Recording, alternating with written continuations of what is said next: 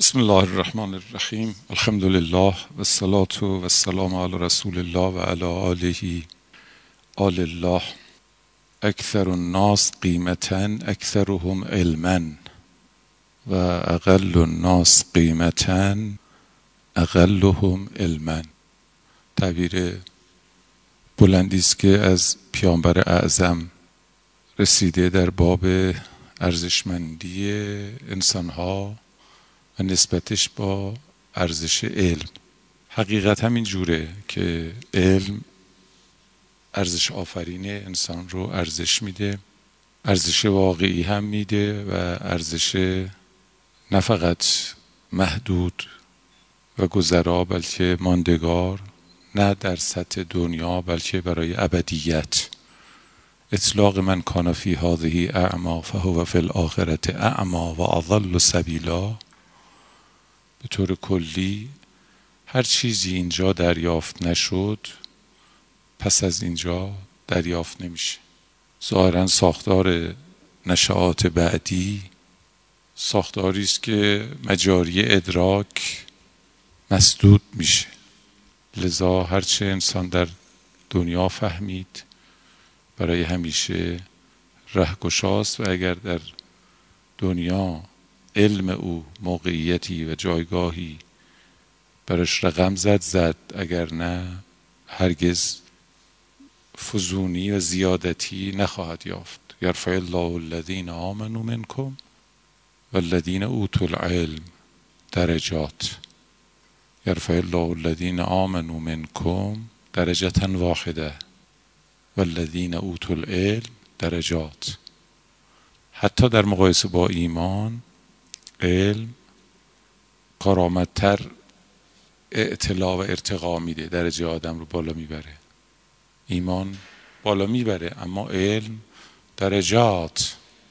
و به همین دلیل در آیات و روایات ما نسبت به علم و حقیقت علم اینقدر تأکید شده و سفارش شده و اینقدر بها داده شده که ما چیزی رو به بها و ارزش علم سراغ نداریم. این جمله پیامبرم همینه. البته حالا بحث این که این علم چه علمیه تعریفش چیه و بحثای پیرامون علم که حالا چون دعبمون نست هر روزی هر جلسه یه روایتی از پیامبر اعظم بخونیم. چون مسجد مسجد پیامبر اعظم است.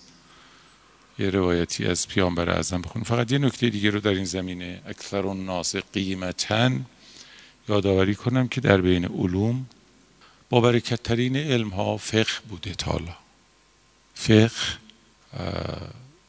نسبت به سایر علوم کاربرد بیشتری داره. در عمل هم فقها و فقه خدمت بیشتری به بشریت کردن. همه فقه دایرش خیلی وسیع به همه شعونات زندگی انسان می‌پردازه و در مجموع از بین علمای اسلام وقتی نگاه می‌کنیم فقها کارآمدتر موثرتر و موفقتر در خدمت به خلق بودن.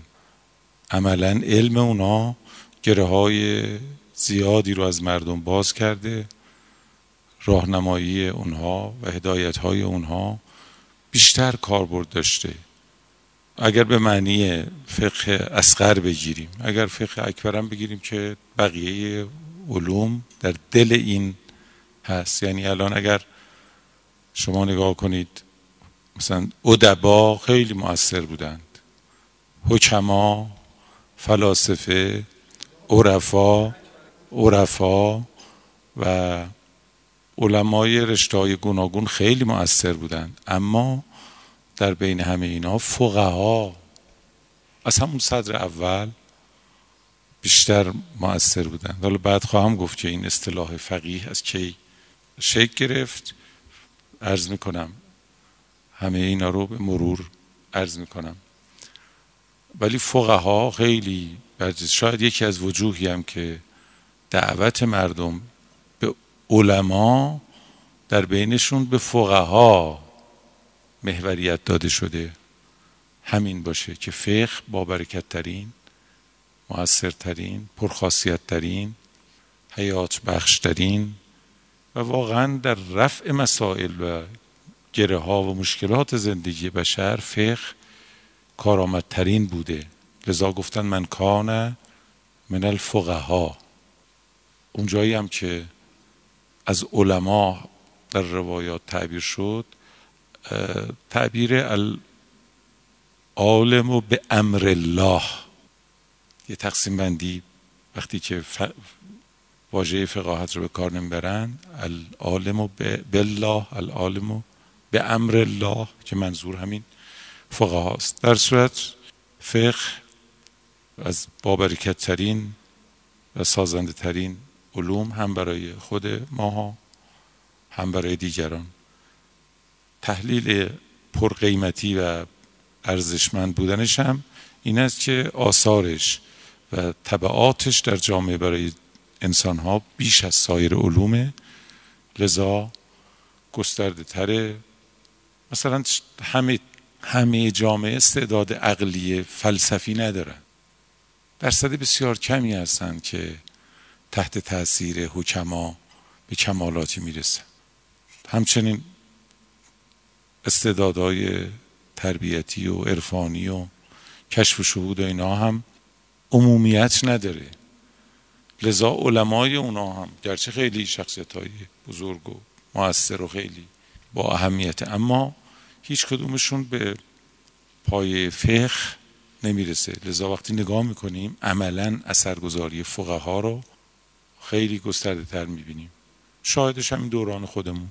یه فقیه بزرگی مثل حضرت امام. ببینید همه این برکاتی که در همه رشته ها در همه دوران می‌بینیم مال اونه. در گذشته هم همینجوره. شما اگر تاریخ رو ملاحظه بفرمایید دقیقا این مطلب رو اون دوره هایی که فقیهی شیخ الاسلامی محور اداره جامعه می‌شد همون دوره هاست که همه علوم شکوف ها میشه جامعه متحول میشه تمدن ها شکل می‌گیره و و و و. بنابراین اکثر الناس قیمتا اکثرهم علما واقعا مصداق تام و تمامش فقیهانند و فقه چنین استعدادی رو داره. فقه الاداره یک مقدماتی لازم داره. ما ابتدا باید یه مقداری بفهمیم در کجای داستان فقه قرار گرفتیم؟ فقه های متعارف یه پیشینه ای داره یه سوابقی داره و معمولا تکرار اونها و پرداختن به اونها معونه ای هم چندان نداره. نه اینکه معونه نداره خیلی معونه داره اما اثبات اصلش هزینش پرداخت شده توسط پیشینیان. فقهای قبلی بحثای قبلی درسای قبلی اونا رو هزینش پرداخت کردن. الان اگر آدم بخواد خمس بگه بخواد سلات بگه بخواد زکات بگه بگه حدود و دیات بگه اینا چون پیشینه داره جا افتاده این عناوین این ابواب مطرح بوده خب خیلی درد سره در اثبات اصلش نیست. اما عناوین فقهی جدید فقه های مضاف و تخصصی که امروزه در این عصر شکل داره می‌گیره این یه مقداری اصلش باید روشن بشه تا بدون ابهام بتونیم بحث رو دنبال کنیم. برای این جهت چارچوب کلی فقه شیعه رو و ویژگیهاش رو عرض کردم. امروز می‌خوام اشاره بکنم که فقه یک تحول و تطوراتی داشته. از ابتدا تا کنون یک مراحلی رو گذرونده و توجه به این مراحل برای اینکه ما بدانیم کجای کاریم و چه وضعیتی از فقه رو در حال پرداختن بهش هستیم و برای اینکه روشن بکنه رویکرد ما به موضوع درس و فقهمون که بحث می‌کنیم چیه لازمه. البته تخصصی نمی‌خوایم چون موضوع فقه نیست. به همین اندازه که مشکلمون رو حل کنه. ما نمی‌خوایم فقه پژوهی کنیم. ما نمی‌خوایم تاریخ فقه و تاریخچه فقه رو به بحث بگذاریم. فقط می‌خوایم بگیم که چی شده که امروزه گفته می شود فقه اداره فقه مدیریت فقه اقتصاد فقه فرهنگ فقه الاجتماع. چی شد؟ یعنی این اصطلاحات شما اگر صد سال پیش می‌گفتی به این راحتی در دانش فقه اجازه ورود به این اصطلاحات داده نمی‌شد. اما الان هست. حتی من دیروز فکر می‌کردم ما نیاز به فقه اخوت داریم. یعنی یه کسی بیاد بایدها و نبایدها و احکام شرعی برادری رو برای ما بیان کنه. فروعش رو توضیح بده. وظایف برادری چیه؟ واجباتش محرماتش مستحبات و مکروهاتش. چه برادری صحیحه چه برادری غلطه. خب یه فقه. فقه معنویات. همین امروزه درگیرن مردم. بایدها و نبایدهای معنویت رو. و همچنین فقه های دیگه واقعا فقه های تخصصی الان نیازه. با اون کلیات نمیشه مشکل رو حل کرد. فقه فقه طب و تبابت حالا کار شده تا حدی ولی به طور ویژه تر واقعا سوالاتی که می‌کنند سوالات پیچیده است و نیاز به کار جدی تخصصی داره. همین دیشب اومده پیش من میگه بالاخره امروز علم توسعه پیدا کرده. نطفه رو از این مرد می‌گیرن رحمی رو اجاره می‌کنن. گاهی چند دست رحم رو جابجا جا می‌کنن جنین رو. خب هزاران مسئله و فروع فقهی به وجود میاد. همین مسئلهش بود که این محرمیت مثلا برای شوهر مثلا بعدی این زن قبلی این زن چیه؟ حکمش یعنی اینقدر کار تخصصی شده که حقیقتا نیاز به فقه خاص داره. یعنی این که بگیم؟ با یک عموماتی می‌تونیم مسئله رو حل بکنیم چنین نیست. خب پس فلسفه این که می‌خوام یه مرور کوتاهی بکنم بر تاریخ و تحولات و تطورات فقه. اینو باید بحث کنیم. حتما بایستی آثار فقهی رو یک مرور بکنیم یه دست بندی داشته باشیم. یه شناخت اجمالی از منابع فقهی و کتب فقهی داشته باشیم. اینم یکی از مباحث.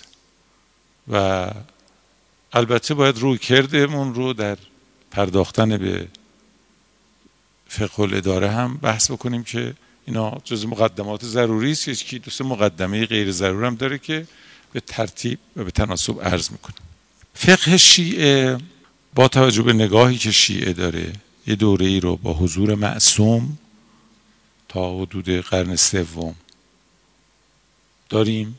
یه وضعیتی داره. پس از معصوم یه وضعیتی. تحولاتی که در فقاهت شیعی شکل گرفته باعث شده که صاحب نظران و فقه پژوهان دستبندی های گوناگونی رو ارائه بدن. اتفاق نظری وجود نداره که همه بگن همین جور فقه ادوار فقه دوره های مختلف فقه. مثلا وفاقی روش باشه روی یک دستبندی. دستبندی های مختلفی رو گفتن. ولی اجمالا فراز و نشیب بوده. یه دوره ای مثلا روی نگاه ها و روی کردهای اخباریگری در فقه غلبه داشته. یه دوره ای روی کردهای عقلی غلبه داشته. یه دوره هایی تحت تاثیر فقه حاکم فقه اهل سنت. فقه ما یک جهتگیری هایی داشته. در دوره های اصول در فقه ضعیف تر وارد بوده و در دوره هایی به شدت قوی طوری که بعضی از آیون تعبیر حتی نقص و کمال هم کردن من حالا به بعضیش فقط عناوینش اشاره می‌کنم.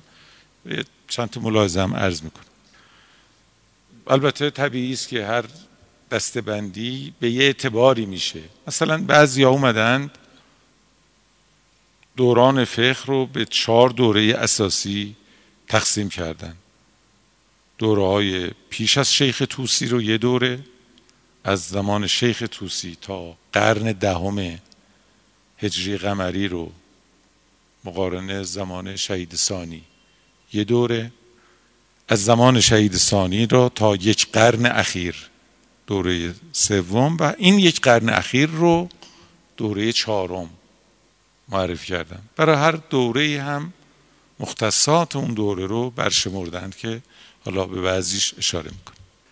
بعضی ها آمدند دوره های بعد از حضور امام معصوم رو اینجوری دسته بندی کردن دوره حضور امام معصوم رو علیه و السلام رو خب میشه یه دوره خاصی گفت چون در اون دوره ها مردم و از جمله فقها دسترسی به نوعی با واسطه بی واسطه توسط وکلا از مکان و زمان نزدیک یا مکان و زمان دور بود به ائمه علیهم السلام.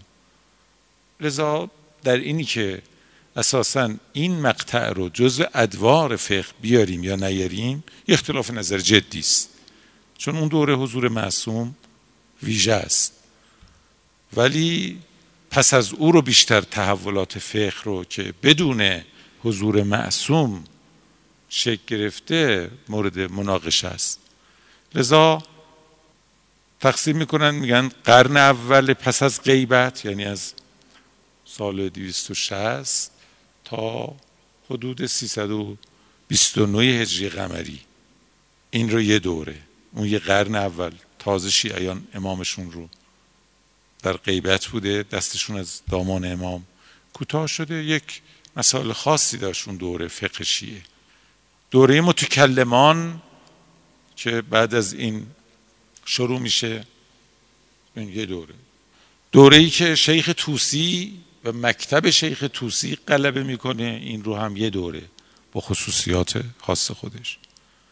بعد مکتب شهید اول تا دوره صفویه و فقه دوره صفوی که اینا هر کدام تو اصلا دوره صفوی در همون مراکز چه حله و چه نجف و عراق و چه اصفهان و یعنی اصلا خیلی بحث هست این وضعیت فقاهتی شیعه.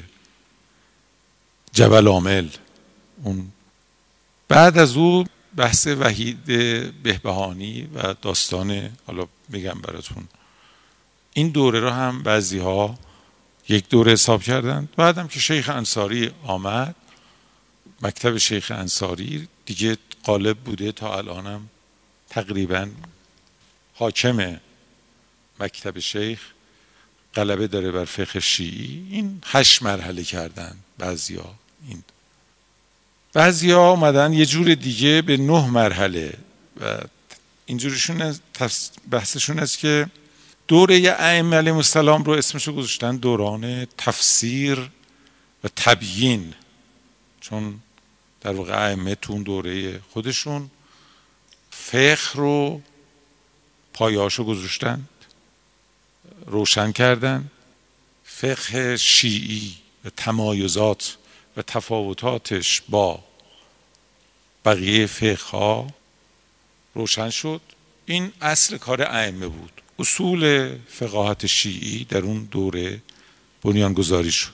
لذا اصر اول میکن بعد از غیبت اصر محدثان شروع میشه. اگر شما نگاه کنید مثلا دیدید که مثلا میگن محدث کلینی. محدث اصلا همین واژه. در واقع فقیهان محدثان بودن. بیشتر فقه آثارم که بعدا بررسی می‌کنیم در قالب کتب روایی و حدیثی بود و در واقع رابطه بین مردم و ائمه محدثان بودند. به خصوص در بخش فقه و در بخش تکلیف عمل برای مردم.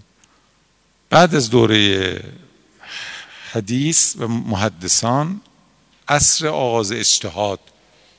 چون در یه دوره واقعا و اصلا پیچیدگی های بد پیش نیامده بود و همون مجموعه احادیث و مجموعه های حدیثی کفایت تعیین تکلیف شرعی مردم رو داشت. همونا رو می‌دیدند و عمل می‌کردن مردم.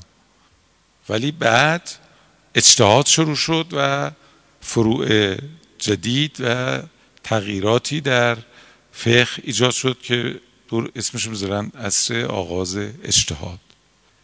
این دوره چون بخش دومش خیلی متمایز و برجسته است اسم بخش دومش رو می‌ذارن عصر کمال اجتهاد. یعنی اجتهاد شیعی ابعادش روشن شد اصول و قواعدش روشن شد. و تفریعات و تبویبات دستبندی های فقهی در شیعه روشن شد. از این جهت میگن عصر کمال اجتهاد بعد از اون یک دوره قابل توجهی فقه دچار یک رکود و عملا بعد از شیخ توسی همه مقلد شدند یعنی همه فقها هم در واقع تو همون چارچوب قبلی فقه ورزی داشتند اجتهاد می‌کردند لذا اسم اون دوره رو حالا گذاشتن اصل تقلید. من داخل پرانتزی جمله عرض بکنم. مواردی رو که ما بحث می‌کنیم هرگز به معنای این نیست که خودمون نظرمون ایناست. داریم میگیم این جوری دسته بندی کردن و گفتن. یادون باشه این نیاز به تذکر داده نشه. بسا من به لازم و لازه زمانی توی جلسه حرف یک کسی رو ولو یه حرف غلطی رو می‌خوایم توضیح بدیم. این معناشی نیست که ما مثلا حرف خودمون اینه. بنابراین بایستی توجه داشته باشیم. نه. اون دوره رو اسمش رو گذاشتن دوران تقلید. و بعد از او یک نهزت مجددی مجتهدان شکل دادن یک دوره قابل توجهی که به همین اسم اصر نهزت مجدد مجتهدان میگن.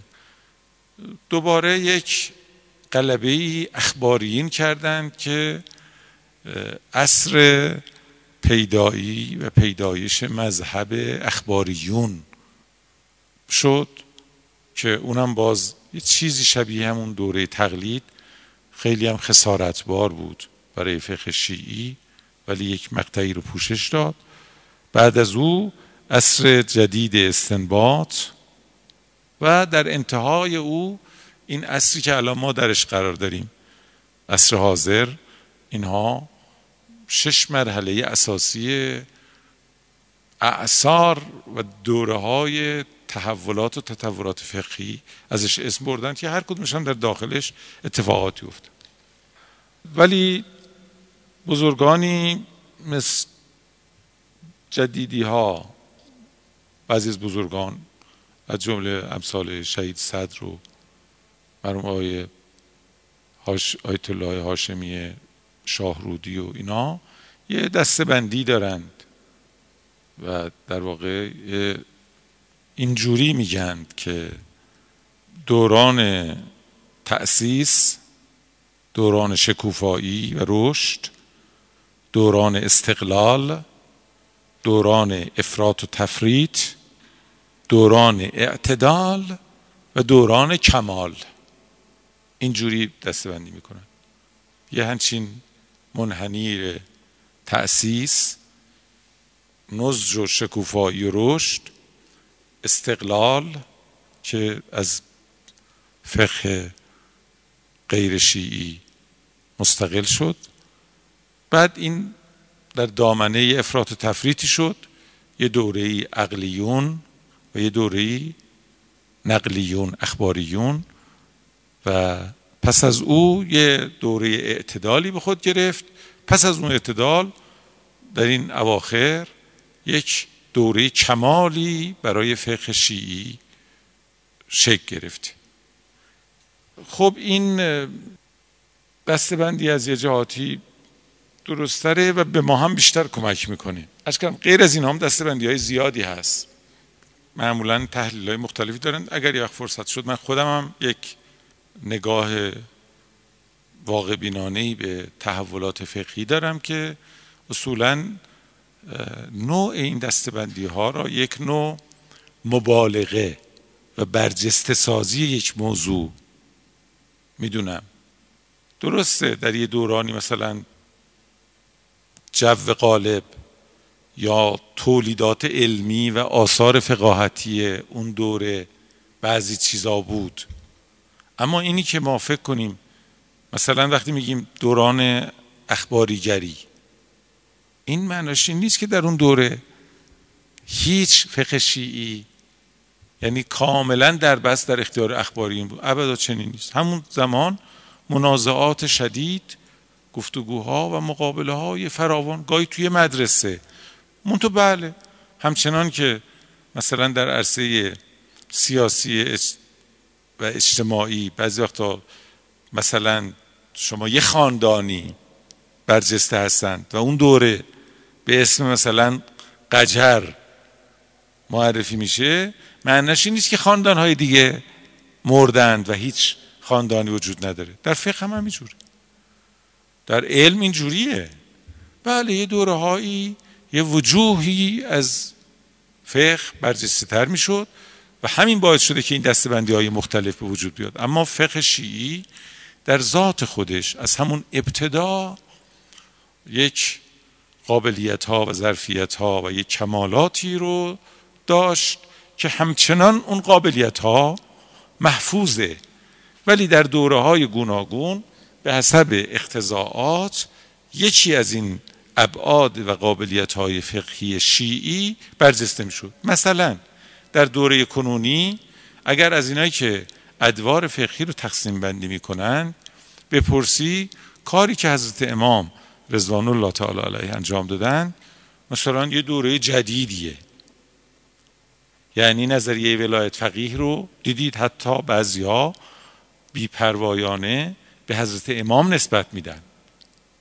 یعنی مثل اینکه فقه شیعی اصلا در مورد امامت و ولایت و اداره و سیاست و حکومت و اجتماع و مسائل اجتماعی اینا هیچ نظری نداشته و هیچ تحرکی و هیچ برنامه ای نبوده.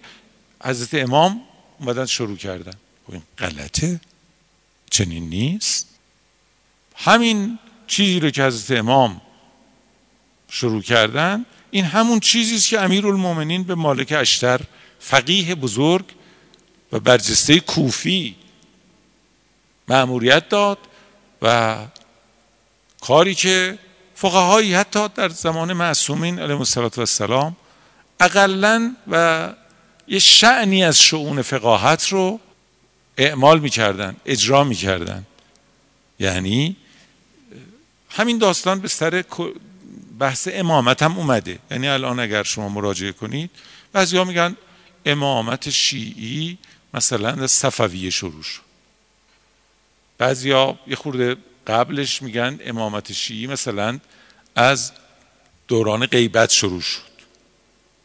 اخیرا دیدید بعضی ها توی سایت های وحابی ها میگن اصلا این بساط امامت و این نگاه به امام امام معصوم و اینا رو اینا مثلا نواب اربع و اینا در آوردند.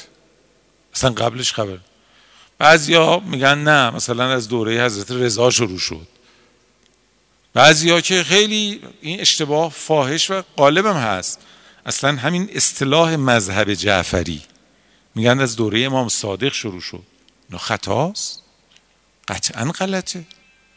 ما مذهبمون از حضرت صادق شروع نشد بله حضرت صادق سلام الله علیه فرصتی پیدا کردن.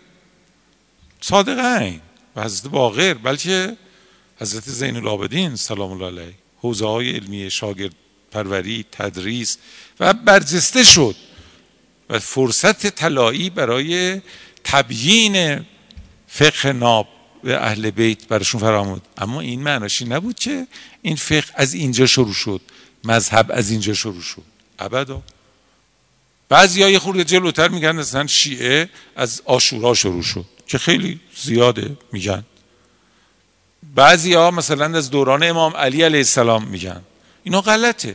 در حالی که ما می‌دونیم اصلا شیعه چیزی جز حقیقت اسلام نیست. همون روزی که پیامبر گرامی. اعلام بعثت کردن فست به ما تومر همون روز دعوتشون همون در ابتدا شیعه رو یعنی شیعه با شیعه به این معنی که ما میگیم با بعثت متولد شد با پیغمبر متولد شد. مذهب هم همینجوره. اصلا ما مذهبی در مقابل سایر مذاهب نیستیم. اینجوری نیست که مثلا شافعی مذهب باشه مالکی مذهب باشه حنفی مذهب باشه مالکی مذهب باشه یکی هم شیعی باشه. این تنزیل و پایین آوردن مکتبه و مذهبه. نه. مذهب شیعه همون مذهب اسلامه و چه کار بزرگی کردن حضرت امام که به جای اینکه بگن شیعه گفتن اسلام ناب. ما فقه و فقه ما همون فقه نابه. فقه ناب اهل بیت همون فقه اسلامه. و از اولم مدعی بودیم و هرگز هم این سمت از ما گرفته نشد. حتی در دوران خلفا یه سگانه قبل از امیرالمومنین اصل کار فقاهت و مرجعیت علمی در جهان اسلام با علی ابن ابی طالب لذا حتی خلفا در مسائلی که میماندن به امیرالمومنین مراجعه می‌کردن. جالب است بدانید در تاریخ حتی معاویه حتی در اوج خصومت و جنگ هم مسائل علمی و فقهیشون رو از طریق امیرالمومنین حل می‌کرد. این خطاست که ما شیعه رو و مذهب شیعه رو یه جوری معرفی کنیم که مثلا گویا تازه مثلا در یه دوره ای آمده. این تقسیم بندی ها من این نقد بهش دارم. بله مختصات تطورات فقهی یعنی به مسابه یک علم. وقتی می‌بینیم چه خصوصیات و زیل و فراز و فرود و ایناش رو بررسی می‌کنیم و میویژگی ها امتیازاتش حرفایی وجود داره. در این دوره اینجوری بود در این دوره اینجوری بود. هر دوره اختزاعاتی داشت. اما اینی که اون اساس و جوهره فقه شیعی رو بخوایم مثلا متطور ببینیم متحول ببینیم که بگیم عوض شده نه. بله یه وقتی در فقه شیعی خبر واحد رو چند صد سال اعتنا نمی کردند فقهای شیعی. بعد دوباره برگشتن به خبر واحد اومدن خبر رو دستبندی کردن گفتن صحیح داریم. موثق داریم حسن داریم و و و. دستبندی هایی کردن استفاده کرد بعد دوباره یه افراطی شد در خبر. دوباره اصولیین اومدن. یک فراز و نشیب هایی مثل فرو مثل سایر فرو اتفاق افتاد. اما اینی که فقه ما مثلا ریل عوض کرده باشه و کلیت فقه ما ناگهان تغییر جهت و تغییر مسیر داده باشه چنین چیزی وجود نداره که این نظر خود منه و این دستبندی هایی رو که توی منابع و کتب فقه پژوهی و به خصوص مورخین بیشتر روی کردهای تاریخی در توضیح و توجیه تحولات فقهی دارند رو مطرح می‌کنن یه مقداری مبالغه آمیز می‌بینم و درسته یک تفاوتهایی و تغییراتی در ادوار گوناگون بوده. اما نه این حرفایی رو که حضرت امام زدن این حرفایی رو که فقه ما, فقه ما الان میگیم حرفایی است که اگر ما یک ماشین زمانی داشتیم و بلند می‌شدیم می‌رفتیم در هر زمانی پیش فقهای اون عصر در در اندرونی اونها می نشستیم و با اونها گفتگو می کردیم کما اینکه این کار رو می‌تونیم از طریق مراجعه به آثار و کتب اونا هم همین الان انجام بدیم. دقیقا همین حرفا بود. یعنی همین نگاهی که ما الان در مورد حکومت رو داریم در مورد ولایت داریم در مورد احکام در مورد وضوع در مورد نماز ما همین حرفا رو همین نمازی که الان ما می‌خونیم همین رو امام باقرم میفرمودن. وقتی ازشون پرسیدن پیامبر چه جوری نماز میخوندن؟ چه جوری وضو می‌گرفتن؟ یعنی چیزایی رو که ما الان میگیم گفتن آب بیارید. همین جوری که ما الان وضو می‌گیریم اون زمان هم وضو می‌گرفتن همین مسائل بوده و فقه شیعی از ویژگیهاش این است که فقه مستمر متصل و در واقع همون حقیقت فقه اسلام نابه و اساسا ما شاید یک اشتباه راهبردی کردیم که اسممون رو یعنی دیگران ما رو رافضی خواندند. به معنی جدا شده های از دین یا اقلیتی که راه خودشون میرند و ما هم آرام آرام پذیرفتیم این واژه رو و عملا به خود گرفتیم در حالی که ما همون حقیقت اسلام ناب بودیم. ما غیر از حقیقت اسلام همون چیزی که اوحى الله الی نبیهی همون چیزی که ما آتاکم الرسول فخذوه و ما نهاکم عنه فانتهوا و اساسا فقه ما وقتی که نگاه می‌کنیم از همون ابتدا آثار فقاهتی فقهامون رو می‌بینیم فقه الاحکام آیات الاحکام و بر محوریت قرآن با شرح و بسته و منتها با قرائت و تفسیر و از منظر ائمه بوده. غیر از این نبوده. الان هم غیر از این ما چیزی رو به اسم فقه نمی‌شناسیم. بنابراین وقتی می‌خوایم حکمی را از اسلام کشف بکنیم استنباط کنیم همون را که قرآن میگه اصل قرار میدیم منتها با هدایت معصومین سر سفره سنت و روایاتی که از معصومین آمده با همون جایگاهی که قرآن به عقل بشری داده مراجعه می‌کنیم و احکام رو بر اساس ادله و بر اساس همون روشی که قرآن به ما آموخته استنباط می‌کنیم و اعلام می‌کنیم و بر همون مبنا فتوا میدیم. در واقع فقهای شیعه ما کان للمؤمنین ان یعنی اون آیه شریفه فلولا نفره من کل فرقت طائفه طائفه یعنی جمعی که دور یه چیزی میگردن. یک گروه های طائفه به جمعیت به جماعت از اون جهت که دور یه چیزی میگردن میگن طائفه. تواف می‌کنن. از تواف و توفه فقهای ما بر محور حقیقت اسلام ناب و قرائت ائمه و مکتب اهل بیت که وارثان به حق پیامبر بودن فقه رو برای ما به ارمغان آوردن. ما همون فقه رو میدیم. اگر هم اختلاف نظرهایی و تفاوتهای دیدگاهی در جزئیات در فروع داریم. هرگز به معنی اینکه اساس فقهمون متطور شده و متحول شده و در یه دوره ای مثلا در یه دوره ای توجهمون به اخبار بیشتر بوده.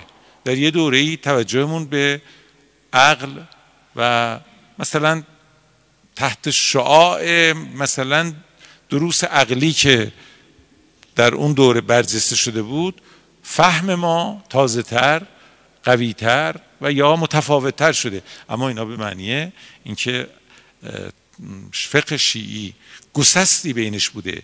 انقطاع ایجاد شده. نه چنین نیست و گمانمون بر همینه و فکر می‌کنیم که انشاءالله حضرت حجت سلام الله علیه که تشریف میارن بخش اعظم همین فقهی رو که ما الان در دست داریم امضا میفرمایند و همین رو ما شاهد خواهیم بود. چون به لحاظ روش روش صحیح رو طی کردیم. وقت گذشت بحث اصلی میمونه انشاءالله هفته بعد.